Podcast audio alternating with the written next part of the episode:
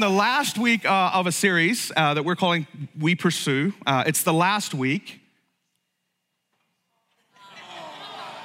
Thank you. I really had to wait there, guys. I was like, you know, this is this is really sad, you know.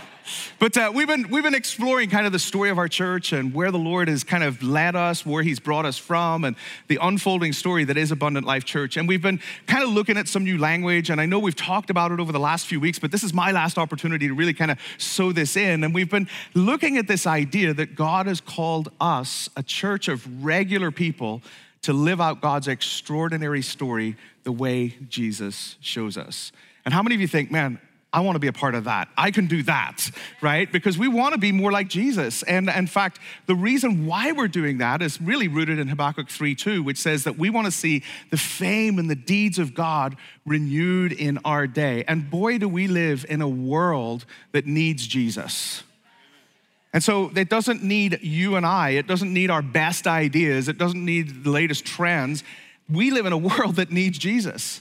And so we want to position and posture ourselves to be a church that has Jesus at the center. He's our foundation, but we're moving forward. We're pursuing Him. And in pursuing Him, God uses us, He involves us in His story. And so we've kind of outlined a few pursuits that we have as a church. The first one was that we pursue the presence of God together. And, and, the reason why we do that is because it's always been God's heart to be present with his people. Aren't you glad that God is not someone that is distant? Right? God's not somebody that's out there and far away and doesn't really care. No, no, no. Jesus, God is with us. God wants to abide with us. And so we want to be the kind of church that pursues his presence, knowing that that's his heart's desire for us.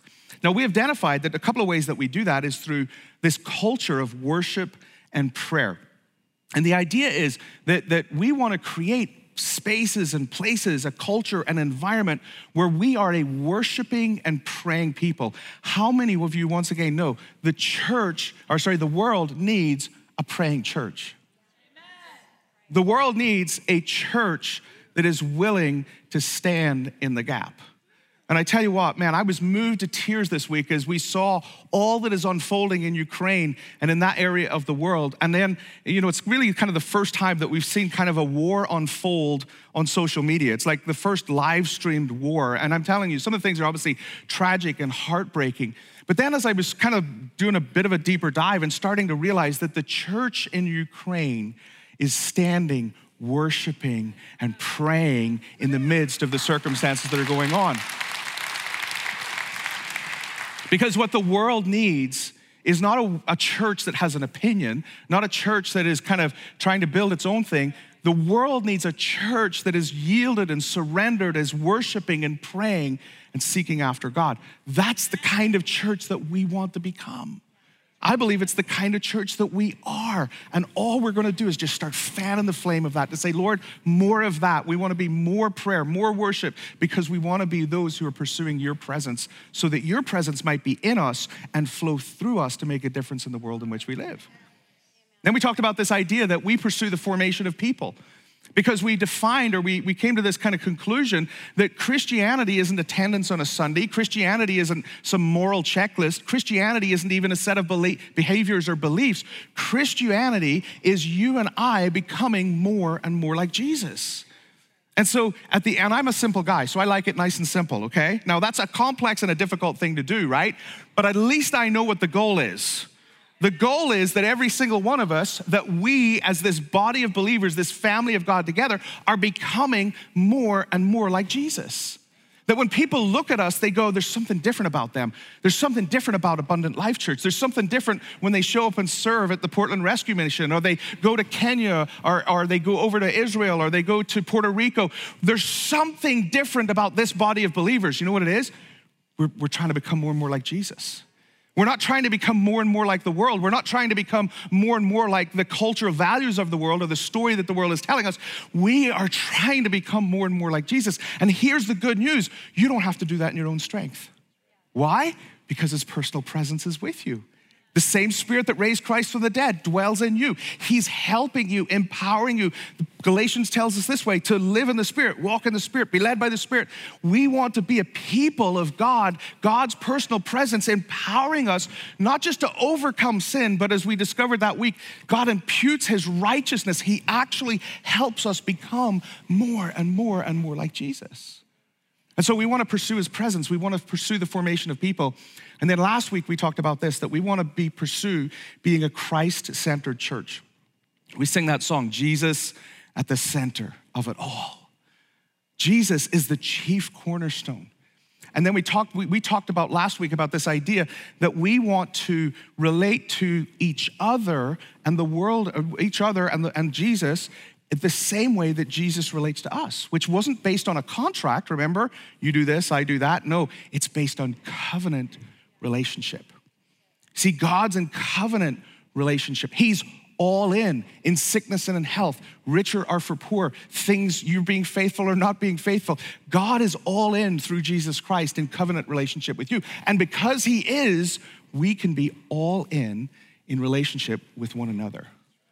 So, the church that we're building here and the church that Jesus is building isn't a church where there's a quid pro quo, where it's like, if you do this, I'll do that. No, no, no. I'm all in. Come rich or poor, come sickness and health, whether you're in or not in, I'm gonna choose to try to live as Jesus lived toward you. And I hope that every single one of us, can you imagine what kind of church would get built if we all lived that way? That's what Jesus is after. You see, Jesus is going, or God's going to present a bride, right? Pure and spotless. And I believe that this is the work that Jesus is doing in each one of us. He's doing in this body. And so this week, I want to close out the series by talking about our fourth and final pursuit. And it's simply this we pursue neighborhoods to nations. We pursue joining God's restorative work locally and globally by generously using all that God has given us for his glory and the good of others so that people might be saved and live out God's story. We pursue joining God's restorative work. Now, I don't know about you, especially this week. And I, I, started writing this message a couple of weeks ago, so I didn't know what was going to happen this week. But when you look at the world in which you live, it could be very easy to come to a conclusion that's, that goes something like this I think the world is going to hell in a handbasket. I mean, Gareth, are you serious? We join God in his restorative work? I'm not so sure that God is really restoring things. It kind of feels like he's letting it burn out and then he'll just kind of start over again, right? Well, while we might want to believe that, and mild circumstances might cause us to look at things like that, I mean, when you think about it, there are wars, right? Obviously, this week, that's all front of mind for all of us, probably in this room, if you've been watching the news at all. In, in the city in which uh, we reside, there's been, you know, in this Portland metro area, there's been some 200 plus shootings this year. Homelessness, drug addiction, mental health issues, race issues, economic instability, the sexual ethic of our day. And in the region of the country that we live in, only 6% of the population goes to church on a Sunday morning. By the way, the national average is 32. We're lagging behind a little bit. God, are you really restoring things? Or are things unraveling? And I could see where it would be really easy to kind of see kind of how that how we could come to that conclusion. In fact, if we were to, you know, do kind of a little sociological thing and go back, even back to the Enlightenment and back to the Industrial Revolution, and the Industrial Revolution gave way to the Technology Revolution, and that period of human history is, is known as modernism. And the promise of modernism was that things are just going to get better and better and better. And then World War I happened. And then World War II happened. And then the UN gets formed, and you know, as a result of all those things. But the Cold War happens. And here we are in, in 2022 with what seems to be a resurgence of some of the things that are going on. And it's like the world and, and the, the identity of the world in which we live has moved from kind of modernism and been replaced then with postmodernism, which is a reaction to modernism, which is this the promise of progress failed, and so we're just going to be cynical about it. And the cynicism of postmodernism gives way to this age of disenchantment, which is just like, que sera, sera. I mean, nothing ever works. Here we go again, round and round we go. Is God really restoring? And involved in restoring this planet. And I've got good news because I think He is. How many of you know God is not sitting on the throne, biting his nails, anxious, wondering what to do? I'm going to say that again. How many of you know that God is not sitting on the throne, biting his nails, anxious, and wondering what to do? God is in control. And in spite of the circumstance, in spite of the challenges, in spite of all of the difficulties that we face, not just as a society and as a world, you face them internally, you face them in your family, you face them in your little sphere of work or, or where you do life. We all are wrestling with and trying to process through God, are you really in control? And this is a verse that I've just been meditating on this week because it says in Psalm 24, verse 1, and this is why it's so important that we are grounded in God's word because we'll be pushed around by the culture and by the stories that media tells us, right? And the things that we see, we take in. Not that those things aren't real, they're happening. But my question to you is what is it that grounds us? What is it that grounds you? For me this week, it's been Psalm 24, verse 1. The earth is the Lord's and everything in it the world and all its people belong to him. And so, in spite of what you see going on in the world, in spite of what you see going on in the nation, in spite of what you see going on in this region, city, in spite of what you might even be experiencing in your own world, in your own little sphere, God is still in control. The earth is the Lord's and the fullness thereof, and the world and all its people belong to Him. God is still in control. That ought to strengthen our hearts. That ought to give us a conviction, a place from which to live. And so, how do we respond? If God wants us to join us in his restorative work, how is it that we're supposed to respond to all that we see going on in the world around us? Well, there's a, a passage of scripture, and we might do a series out of this book at First Peter later this year because this is a great book uh, that really is encouraging for the church because we realize that in, in 1 Peter, Peter is writing to a church that is being persecuted. And I'm not, I'm not beginning to say that we as a church are being persecuted, but there's a church that's facing the pressure of the culture and the world in which they live. How is it that they're supposed to respond? Nero is the, the emperor at this time, and he's burning buildings and destroying parts of Rome and parts of the foreign countries that he's overtaken. And, and Nero then turns around and blames it all on the Christians, right? And so, how is the church, how did the church respond in this moment? Well, this is what it says in 1 Peter chapter 5, verses 6 through 11. So, how humble yourselves before the mighty power of God. And at the right time, he will lift you up in honor. Give all your worries and cares to God, for he cares for you. Stay alert. Watch out for your great enemy, the devil. He prowls around like a roaring lion, looking for someone to devour. Stand firm. Come on, stand firm. I should tell you about some of the texts I get from my son and just the, the culture and the environment and the assignments that he's given. And I'm so proud of this young man who, at 22 years old, is standing firm in his faith. Who said, I know where, I know where my, bread, my butter's bread, my bread is buttered, right? That's how it goes, right? I know where I'm supposed to stand. So stand firm against him, the devil, and be strong in your faith. Remember that your family of believers all over the world is going through the same kind of suffering that you are. In His kindness, God called you to share in His eternal glory. That's that invitation into His story by means of Jesus Christ. So after you have suffered a little while, He will restore, support, and strengthen you, and He will place you on a firm foundation. Why? Because all power to Him forever. Amen. Come on, that's the assurance that we have, right? We have a firm foundation.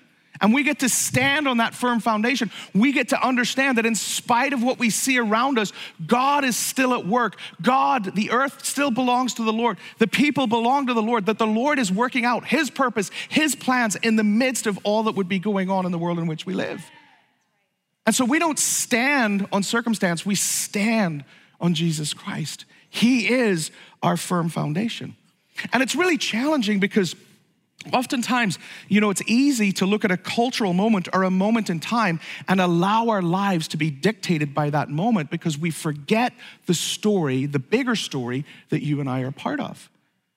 And the moment, of course, isn't the whole story.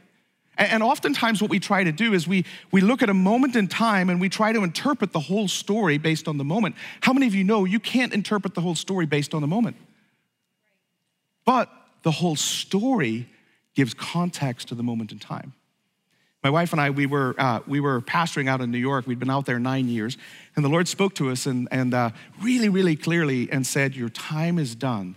The work that I brought you here to do, you've accomplished. And so we had uh, raised somebody up. They took the church, and we took that step of faith. It was a little bit like Abraham. You know, have you ever been in one of those moments where the Lord says, Follow me, and you go where? And he says, Just follow me. Well, I'll follow you, but I'd like to know where, you know? Well, we had about a seven month period where the Lord, we had kind of raised somebody up, we'd handed the church over, and we're there sitting in the front row, worshiping and praying and going, God, you said to follow you. And then the Lord said, I want you to put your house on the market. And I go, But God, I don't know where I'm going. And, and then in my mind, I'm thinking in New York, it takes a really long time to sell a house. And then it takes about three months to close the house. So I'm sitting and thinking, well, I maybe have five months now, you know, if I do it that way, you know. I'm making my plans, but God orders our steps, right? Put the house on the market. And when you know the first person that comes and looks at it, buys the house, I'm like, God, what are you doing? And I remember in that moment, in that moment, I was, it, I was interpreting my entire life based on the moment. Have you ever been there? You ever been in a low place? You ever been in a bad place? You ever been in a place where life doesn't make sense and this moment doesn't make sense? And because the moment doesn't make sense, what we do is we go, well, all of life doesn't make sense now. What the Lord is saying, or what Peter was saying to this church, is I want you to lift up your head. I want you to, to look to the hills from where your help comes from, right? That, that we don't interpret the world, we don't interpret the story that we're a part of based on the moment. We allow the story that we're a part of to interpret the moment. And so we've got to be those kinds of people. We've got to be the kinds of people that are not intimidated by the moment, but understand the greater story that we're a part of.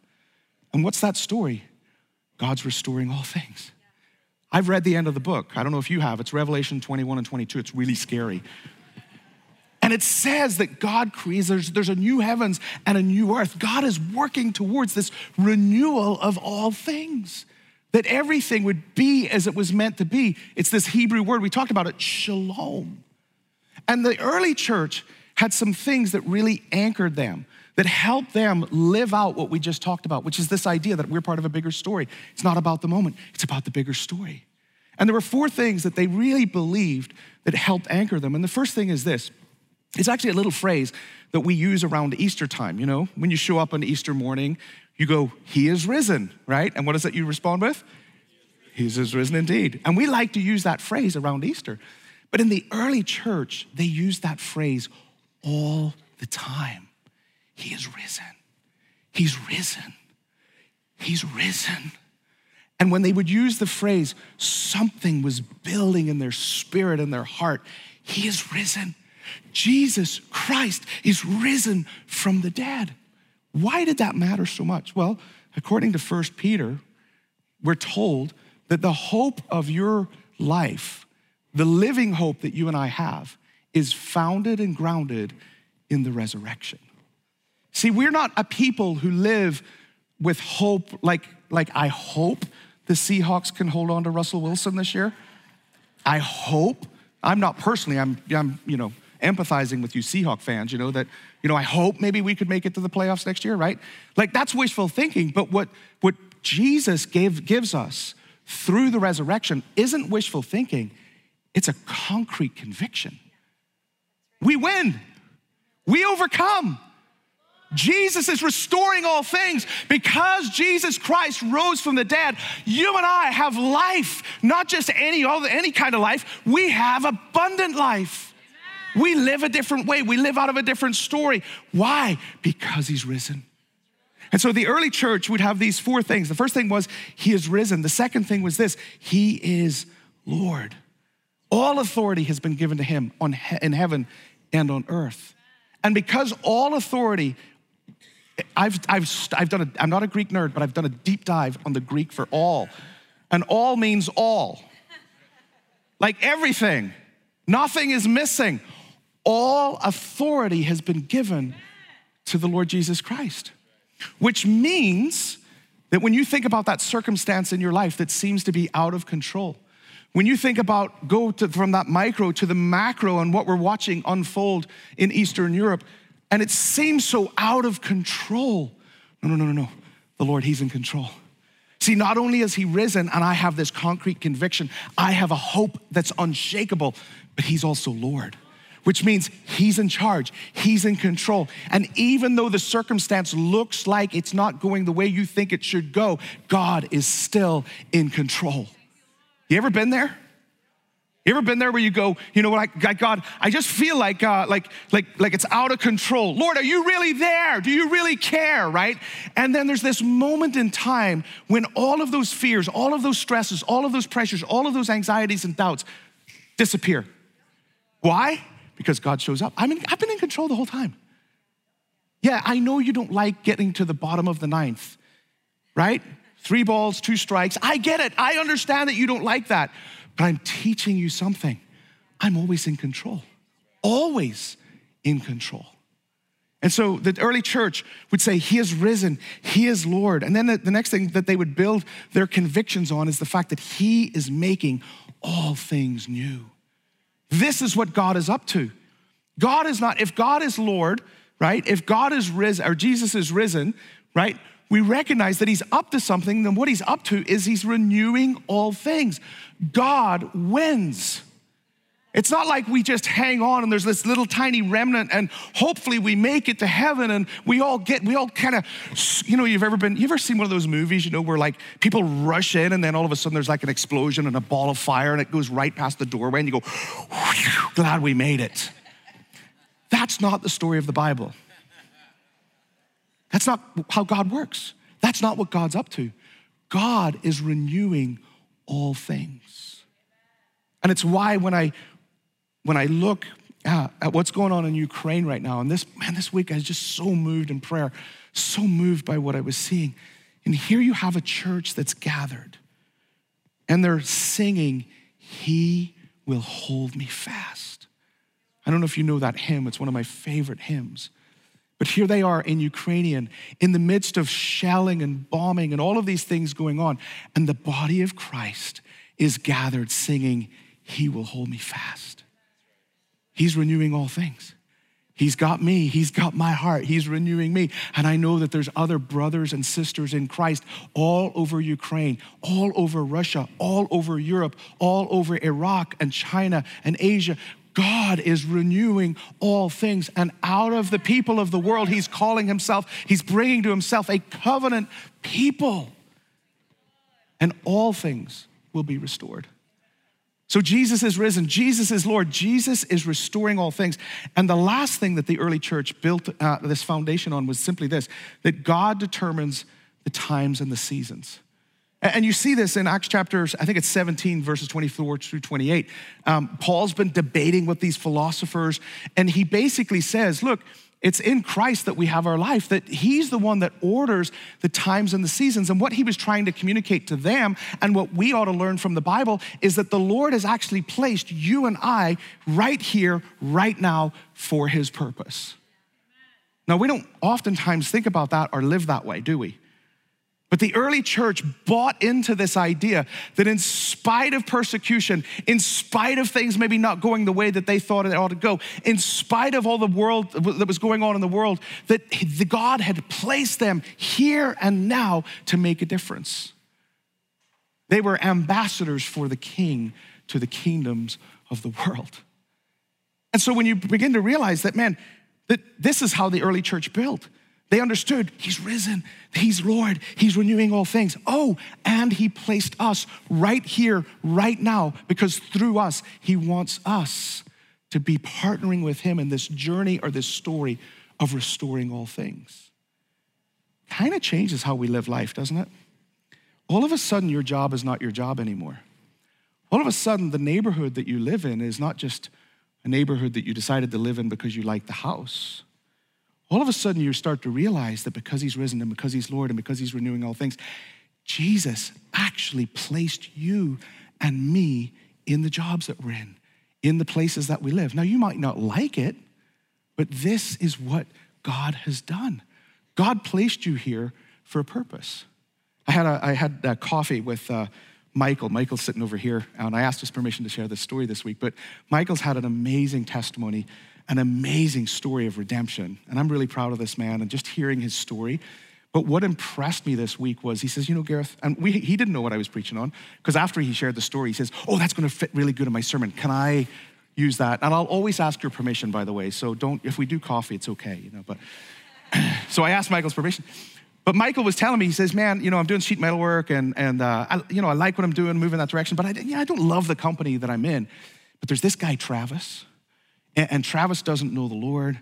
And I realize that that's why God has me there to be an encouragement and to help Travis know and understand that there's a God in heaven that loves him and cares about him. See, that's when you and I live that way, it changes even the very purpose and meaning of the jobs that we have. And this is what God has called us to. So, the question that I want to uh, kind of close up with is today is well, then, how is it that we engage? In this idea, we talked about neighborhoods to nations. How is it that we engage in God's restorative work here on earth? I hope you've got those foundations in place. Know that He's risen, know that He's Lord, know that He's renewing all things, and God's placed you where He's placed you for a very specific purpose. But this is what it says, and, and I want you to listen. Maybe Maybe you've heard this verse before, so I want you to listen just to the words and don't think you know what it means, right? Just listen to the words, and we're going to unpack a few things and then close out with a few exhortations. But it says this in Matthew, verse 28. So Jesus has walked with these disciples, right? And he's about to ascend into heaven. And these are some of his last words to his disciples. How many of you know last words are important words, aren't they? You listen carefully to the last words. And this is what Jesus said. He came to and told his disciples, I have been given all authority in heaven and on earth. Right?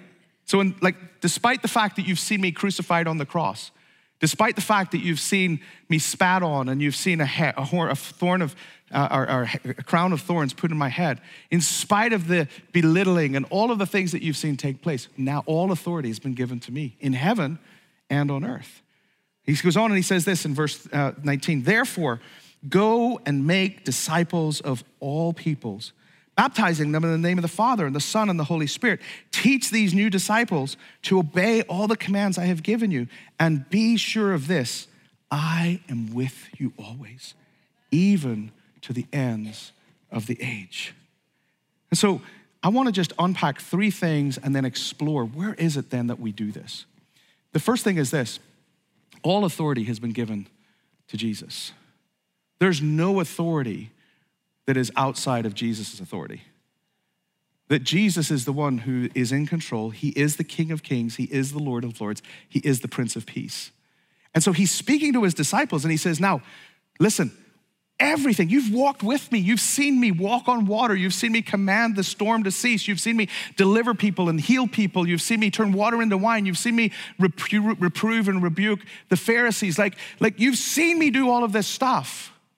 And you need to understand that all authority has been given to me in heaven and on earth. And, and so we need to understand that, that who has the authority is not the boss, it's not the political parties, it's not the media, it's Jesus. And I'm, I'm, and forgive me, I'm, I'm kind of being a proud dad a little bit because we had some things with my son this week, just where there was some assignments that were given to him in college, and, and he had to make a decision. Am I going to be, uh, is my allegiance to Jesus, the one who has all authority, or is my allegiance to the world and the culture and the story in which I seem to live and operate?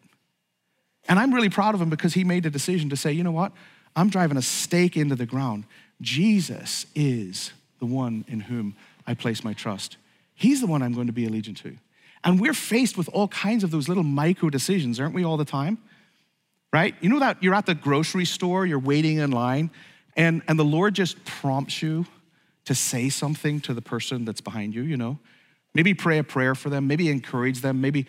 And, and what happens is, you ever had that kind of sense of fear, kind of, ah, I'll move on, right? Well, God wants us to recognize that all authority belongs to Him. And because all authority belongs to Him, we can step with confidence into those moments and not fear circumstance, right? It's like my son this week, he's putting his faith out on the line. And he's, you know, he actually said to me, he says, Dad, maybe I'll end up on some sort of blacklist at the school, you know, for declaring my faith or something, you know? But he's willing to step into that space. Why? Because all authority, see, when all authority belongs to the Lord, I don't need to fear circumstance. I don't need to fear people. I don't need to fear the world in which I live. Now, we can be gracious. Remember what we read in 1 Peter? Be humble, be kind. Like there's a way in which we approach all those things. But we can step in in confidence because all authority belongs to Him. And then he said this, therefore. Now, anytime you see the word therefore in the Bible, it's, a, it's this word that joins, it's a conjunctive word. It joins to the statement right? But that happened before. So because all authority has been given to God, or sorry, given to Jesus in heaven and earth, therefore, in other words, you should now do something. Well, what is it that we should do? Well, it says this, and once again, you've heard this said a million times before go and make disciples. Go and make, now that sounds really intimidating. Well, what am I supposed to do? Am I supposed to go on a missions trip this like am I supposed to take my vacation time and try to scrape the money together and I'm going to go to Kenya later this year or I'm going to go to Puerto Rico or I'm going to go to Israel or I'm going to go to Jordan? Like like what is it what does that mean? You know, am I supposed to start a Bible study in my my home? Like maybe, I don't know. But but here's something that we oftentimes miss. And once again, I'm not a Greek guy, but you know, there's books out there that you can read. They're amazing. Um, and, and I was reading this book to try to understand what did Jesus mean when he said, go and make disciples.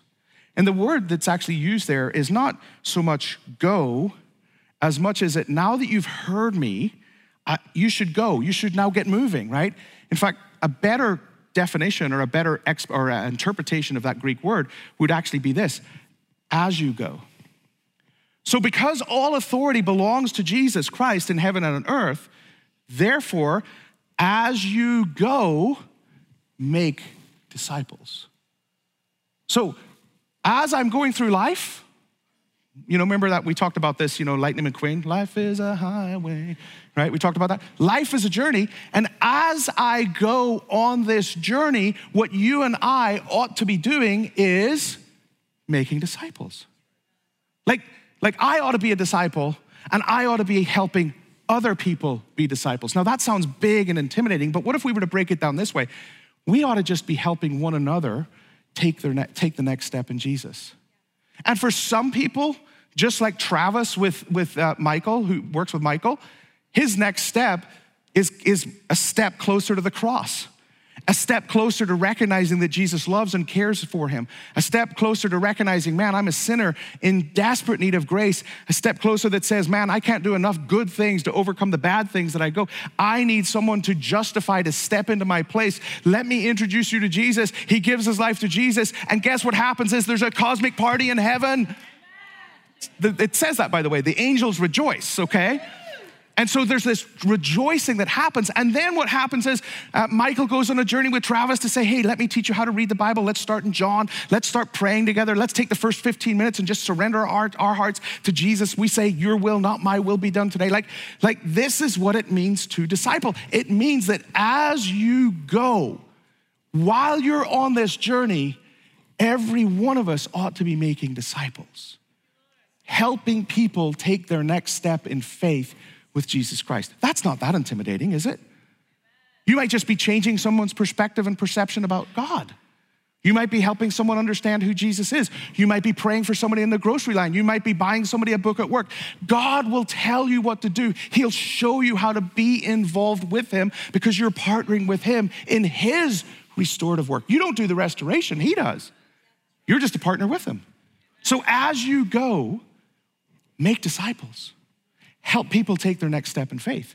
Oh, and by the way, I'm with you always, even to the ends of the age. Wait, you mean to say I don't have to do this in my own strength? God, I'm really scared, I'm really scared, I'm really scared. Don't be scared. I've not given you a spirit of fear, but power, love, and okay, I can do this. Hey, I just feel to pray for you this morning. And you pray for them, and that person turns around and, like, you've no idea what that meant. And here you were on this side of it going, Oh God, I don't know if I could do it. And God's putting the whole thing together to say, Help them take their next step in faith. And you step out in faith and you do it. And they respond by going, You've no idea what that means to me right now. And you realize, Oh God, you really are in control. You really are over all things. Oh God, you really are with me. This is what it means for you and I that as we go, we make disciples. Now, I have 58 seconds. I can do this. Where, where, I mean, if you guys don't want to respond to Jesus, you don't want to know the rest of the message, it's okay. We can pray and finish right now. I mean, if that's what you want. Or do you want to know, well, then where does that start? Where does that take place?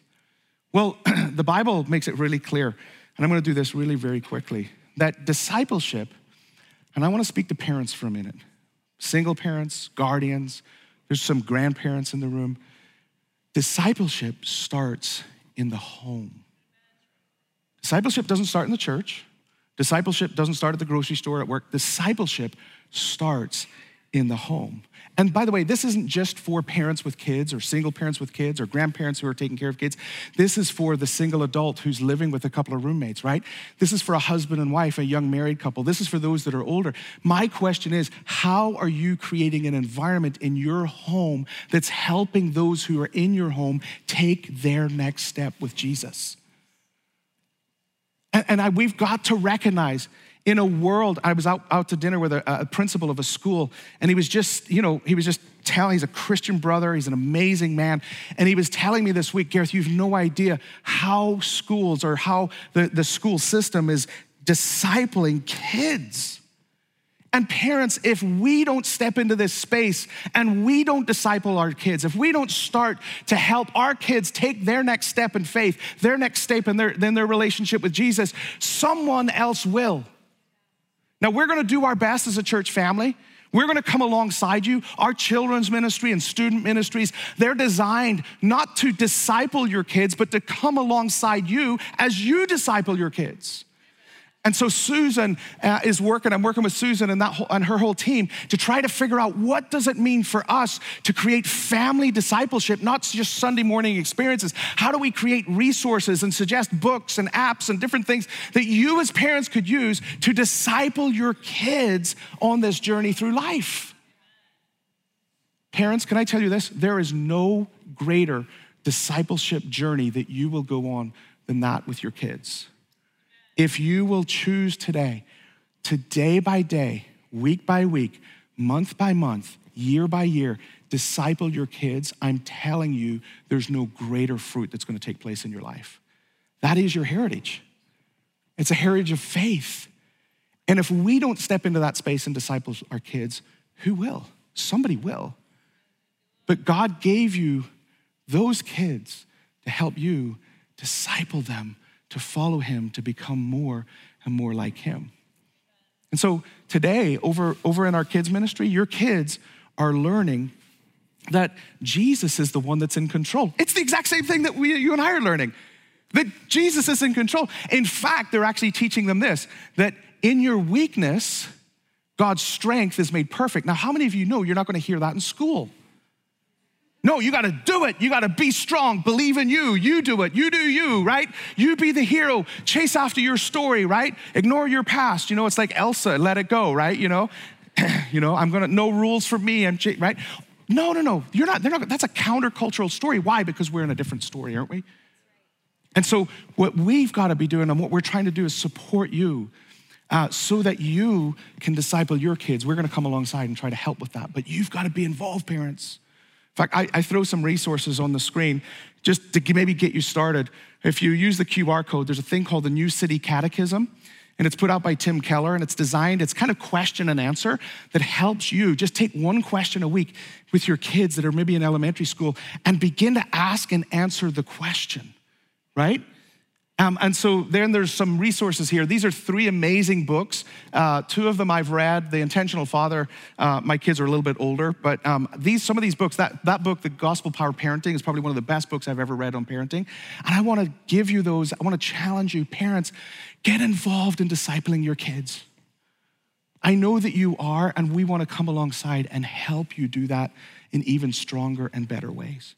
So, we, where does it start? It starts in the home, but it doesn't end in the home. That we want to be those who go to neighborhoods, right? I said this earlier God placed you in the neighborhood that He placed you in, that you're there for a purpose. Now, we live in a backyard culture here in America, right? Uh, how many of you um, actually park your car in the garage? You can raise your hand. There you go. I'm really proud. I get both cars in the garage. That's a big deal. And the reason why I do that is so that I don't have to talk to my neighbors. kidding. I'm kidding. I'm OCD and I like my car. I like my, well, the reason, to be honest with you, that, that that's my man space in the house, the garage. And so I just want it organized and I want my cars in. But, but we live in a culture, don't we, where you, you know, you kind of pull into the driveway, you hit the button, you go in, and, uh, and then you either hit the button while you're in your car. You don't even get out of your car to shut the door so that the neighbors won't see you, right? But what if, what if God had placed you in that neighborhood to be salt and light? What if, what if you were to actually go out and start walking your neighborhood?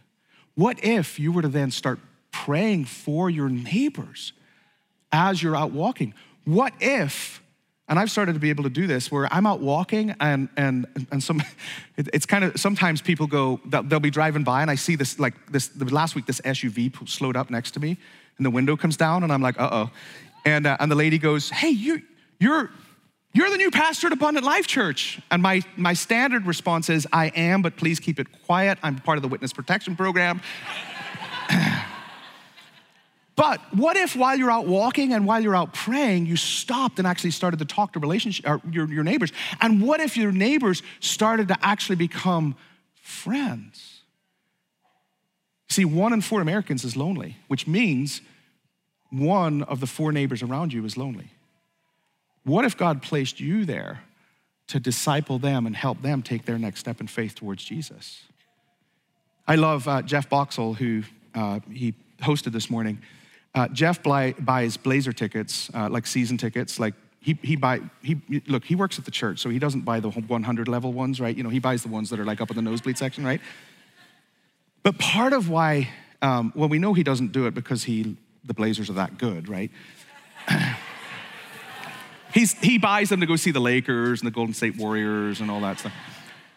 But actually, part of the reason why Jeff buys those tickets is because Jeff, when he buys the tickets, he maps out the year and he figures out who am I going to take with me to a game. See, Jeff said, I'm going to go reach my neighbors. Who is your neighbor? Well, your neighbor isn't just the person that lives next to you, your person, person that you work with, person that you do go to the gym with, person that you do life with. And Jeff has that kind of mindset that says, I'm going to invite my neighbors to come. Why? See, he gets it. As I go to the Blazer game, I'm going to make a disciple. I'm going to build a relationship. I'm going to invest in a friendship. And maybe, just maybe, God's got a plan for that person and that person and that person, and He wants you to be involved with Him restoring it. So we want to do homes, neighborhoods in the region. And Jeff already addressed this, and I think I have a slide that just shows some of the things that we do uh, as a church. And you guys are so amazing at this, but Portland Rescue Mission and Every Child Oregon and Compassion Connect, Safety Compass, uh, Catalyst Partnerships, Echo Ranch, it's not just that we give to these ministry partnerships, we invest time and people into this. Why? Because we want to be a people. We want to be the kind of community. Can you imagine? What would they say about us if we were to shut up shop? Would they say, man, where did abundant life go? There's like a void in our community. There's this missing gap in the community. But no, no, no, we're gonna be the kind of people that are in the community that God has placed us in. And the last thing is simply this that we wanna give, we wanna pray, give, and go to the nations. I don't know about you, but this week, man, and I know I've said it a few times already, but this week I realized in a fresh way for God so loved the world. The Ukrainians and the Russians, right? The Moldovans, God so loved the world. And we here in the West, we here in this area of the country, man, we have resource. We're some of the richest people on the face of the planet. Now, you might not feel that way, but we are some of the richest people. God has blessed us financially.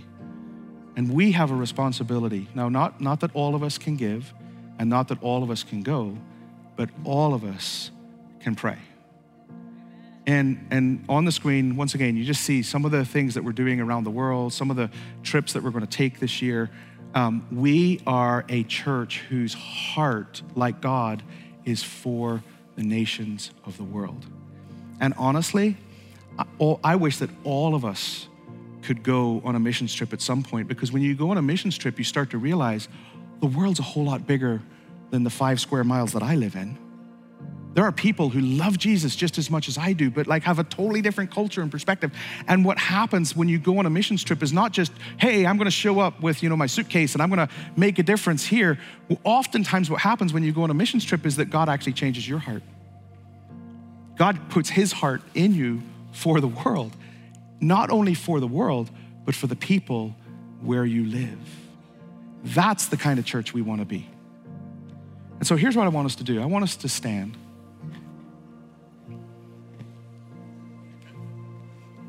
I'm going to pray.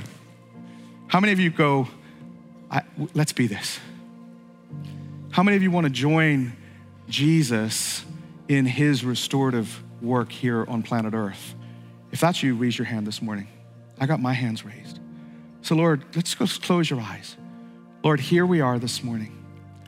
Lord, we're giving ourselves to you because you gave yourself to us. Lord Jesus, we have life where we should have had death. Lord Jesus, we have joy where there should have been sorrow and pain. And Lord, it's because you are risen. It's because you are Lord and all authority has been given to you. Lord, it's because, Lord, you are renewing all things and you have placed us here in this little patch of the world, Lord Jesus, because you want us to be involved with your story, with your restorative work here on the planet. And so, Lord Jesus, this morning, we are offering ourselves individually, but Lord, we're offering ourselves as a church family that, Lord, we will be those who pray Lord, even as we gather tonight, Lord Jesus, we're setting time, aside time to pursue your presence. Yes, for Father, things that are going on in our own lives and our own hearts. But Lord Jesus, we're also setting time aside tonight because, Lord Jesus, we want to be those who stand in the gap. Lord Jesus, you said that you were looking for one that would stand in the gap. And Lord Jesus, tonight, Lord, I'm believing that there are going to be hundreds of us that show up. We're going to stand in the gap. Lord Jesus, we're going to give ourselves because what the world needs is not a a, church that, Lord, is full of opinion and full of thoughts, but what the church or what the world needs is a praying church, is a worshiping church, is a church that's willing to lift up the name and the fame and the deeds of Jesus above all else. And so, Lord Jesus, oh God, tonight, today, this morning, Lord, in this moment, we're not defined by the moment in time. Lord Jesus, we're defined and a part of, and the world in which we live makes sense only as we understand the story to which you've invited us to be a part of. And so, Lord Jesus, today, Lord, we offer ourselves, Lord Jesus, to pursue your presence, to help people become more and more and more like you. Lord, to be a covenant community, loving and serving and looking out for one another. But Lord, let it spill out out of the walls of this church, out of the, Father, out of the relationships that exist in this room, but Lord, let it spill out into our homes and our neighborhoods and our city and our region and the nations of the world. Lord Jesus, I believe you're going to use us in unimaginable ways. And we're going to look back and go, what a privilege to be a part of that which God is doing on planet Earth. And so, Lord, we honor you in Jesus' precious name. And everybody said, Amen, amen, amen. Come on, isn't God good? God is good.